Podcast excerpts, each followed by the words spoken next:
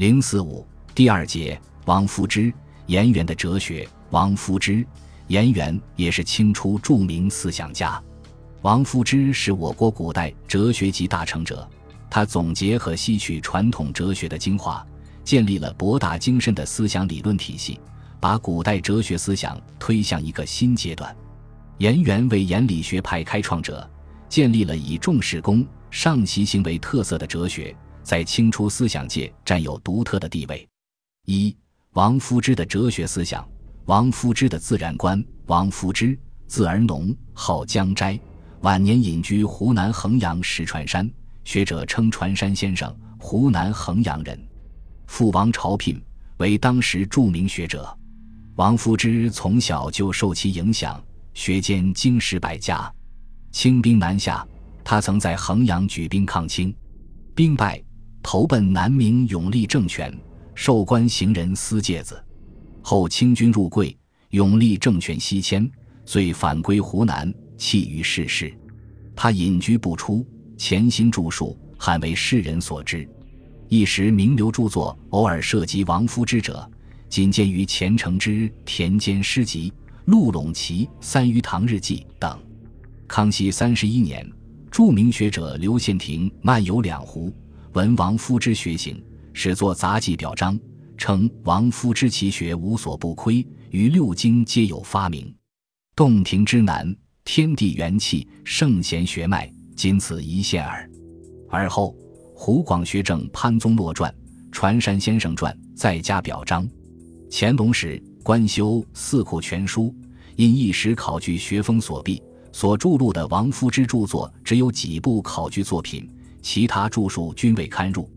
直到道光二十二年，由其义孙士全手刻《船山遗书》十八种，同治四年，曾国藩又刻《船山遗书》五十六种，才使王夫之学说显现于世，并产生重要影响。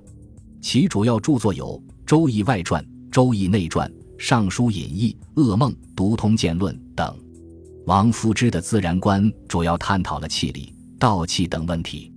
王夫之论气继承了张载太虚者气之体的思想，提出太虚及气的气体论。他说，运之中，阴阳俱足，而变异已出，万物并育于其中，不相消而各成形色，随感而出，无能越此二端。他认为运为太和未分之本然，是阴阳俱足的物质实体，也即阴阳未分，二气合一，运太和之实体。这种物质实体自身包含阴阳二气，二气交感不仅使万物并育，而且也产生了天地万物。天地之化，人物之生，皆具阴阳二气。在这里，他肯定气的客观实在性作为世界本源的特点，从而否认了在其之外有某种别的创造者的存在。王夫之进一步从体用角度分析了气与万物的关系。他说，言太和运为太虚，以有体无形为性，可以资广生大生而无所以，道之本体也。二气之功，交感而生，凝滞而成物我之万象，遂即太和不容以之大用，而与本体之虚占异矣。充满太虚得气，作为太和运之本体，它无所依赖而化生一切，它既是实有其体，又虚占无形。而物我万象不过是气所凝成的，是太和必然表现的太用。气和万象的关系是体用关系，气为本体。王夫之论证万物统一于气的主张，说阴阳二气充满太虚，此外更无他物，亦无间隙，天之象，地之形，皆其所范围者。太虚就是无限的虚空，看似虚空无物，其实充满了气，是气的一种状态。人之所见太虚，气也，非虚也。宇宙天地之间，万物虽说千姿百态，种类万千，均是气的表现形式。气充满宇宙，在气之外不存在另一个空间，因此虚空者，气之量，凡虚空皆气也。气弥纶无涯，气在空中，空无非气，通一而无二者。不仅自然界充满了气，人类也为气所涵盖，天人之运，一气而已。从自然界到人类社会，都是气的续句。在他看来，心、性、天、理都必须在气上说。如果离开气，则一切无从谈起。万物统一于气，坚持了气的一元论。王夫之论述了气的无限性，在论及时间无限性时说：天地之中，不可得而测也。以理求之，天地始者今日也，天地终者今日也。其始也，人不见其始；其终也，人不见其终。夫天，无不知其何以终；地，无不知其何以始也。天地始者，其今日乎？天地终者，其今日乎？不知道天地的终始，实际是说时间无始无终，宇宙永恒。由此，他也阐述了空间的无限性。他说：上天下地曰宇，往古来今曰宙。虽然，莫为之弗郭也。唯有弗郭者，则旁有至而终无时，谓之空洞可以。宇宙其如是在。宇宙者，继而成乎九大者也。宇宙是无限的，无边无际，不承认有弗郭的存在。如果认为有弗郭，就会得出宇宙有限的结论。他讲的继而成乎九大者，大就是上天下地、空间，九是往古来今、时间。宇宙是时间空间无限性的统一。王夫之还按当时的科学水平，试图具体证明物质永恒不灭的原理。他举例说：以天运物象言之，春夏为生，未来为身，秋冬为沙，未往，未趋，而秋冬生气潜藏于地中，枝叶槁而根本固荣，则非秋冬之一消灭而更无余也。车薪之火，一烈而尽，而为焰，为烟，为尽。木者乃归木，水者仍归水，土者仍归土，特细微而人不见耳。一赠之吹，湿热之气，蓬蓬勃勃，必有所归。若安盖严密，则郁而不散。拱见火则飞，不知何往，而究归于地。有形者且然，况其运不可象者乎？这是从自然界春夏生长、秋冬潜藏，以及从新柴、油、汞等引火加热后转化为另一种物质形态的实例，得出生非创有，死非消灭这一结论。在这里，它不仅论证了物质实体是不能创有和消灭的，只是物质存在的具体形态，它们可以互相转化，故曰往来，曰趋身，曰聚散，曰幽冥，而不曰生灭。而且试图把运不可象的气与有形的季节变化及心火、蒸汽、水银等具体实物区别开来。这些具体的物质形态是可以变化的，作为物质本体的气是永恒的，它只有往来聚散而没有生灭。王夫之论述气以后又谈及理，肯定天地间理气并存的意义。他对理进行界定：理者，天之所必然者也。理者，天之昭著之秩序。由此看来，理是一种不以人的意志为转移的客观必然性及其秩序。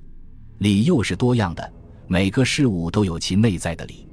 他说：时以通乎变化，亦以真气大节，风雨露雷，无一成之期，而寒暑生杀终于大信。君子之行藏行赏，因时变通而谐于大中，左右有宜，皆理也。不仅是自然界，而且社会所有现象都含有理。他还具体把理分为两大类：一则天地万物已然之条理，一则见顺无常，天以命人而人受为性之治理。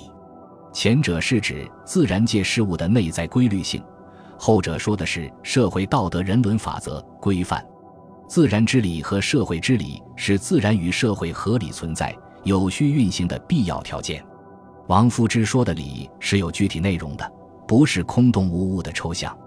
王夫之还肯定理气之间的相互联系，他认为理气互相为体，理不先气不后，理便在气里面，气源是有理底。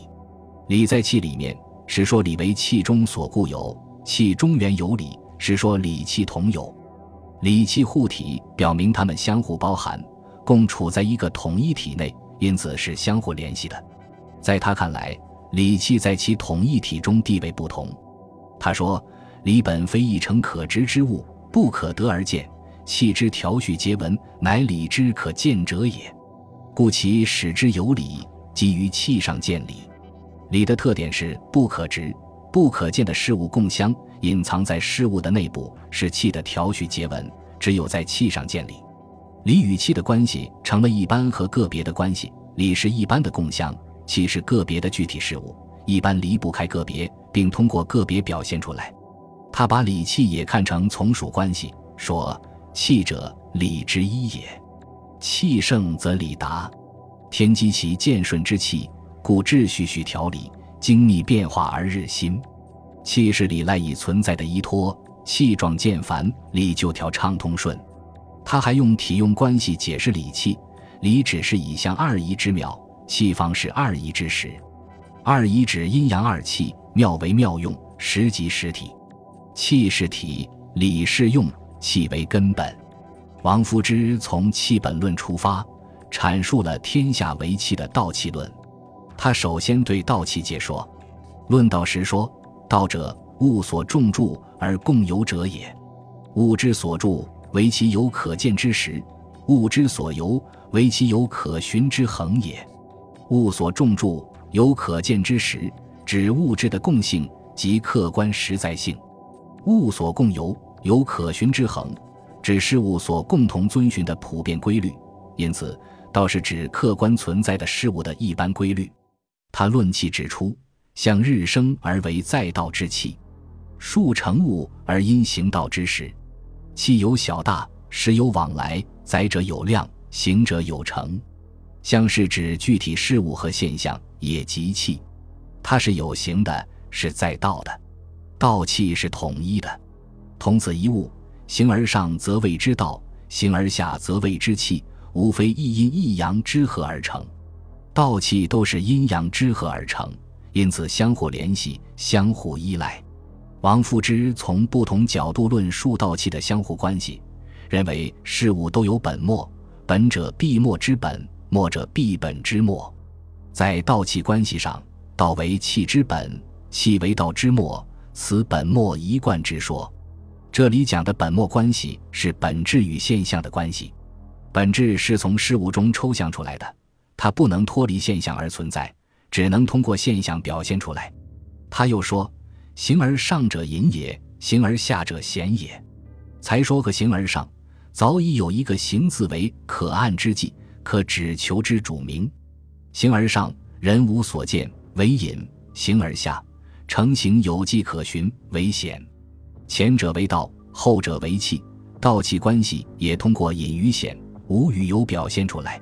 他还从体用相含论证道气关系，说气与道相为体用之实，道立于气之中。气是体，道是用。以车、闵为例，无车何成？无气何助？故曰体以致用，不助非气，不成非车，故曰用以备体。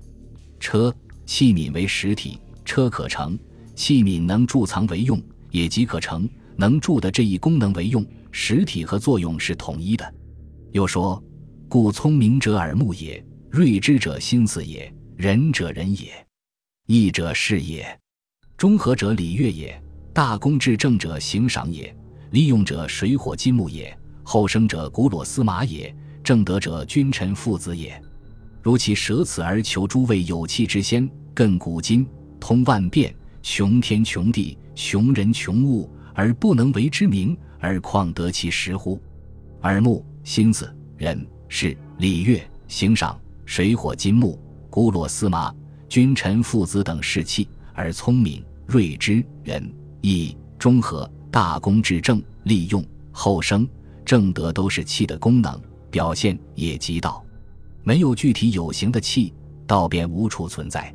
在道气不可分割的前提下，王夫之更重视气的作用。他说，天下为气而已矣。道者气之道，气者不可谓道之气，苟有其气矣，岂患无道哉？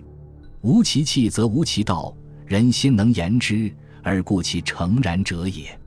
这是说事物的法则、规律、功能等是事物本身所固有的，只有具体事物存在，才有其法则、规律、功能。离开具体事物，就不会有法则、规律、功能。聚气而道存，离气而道毁。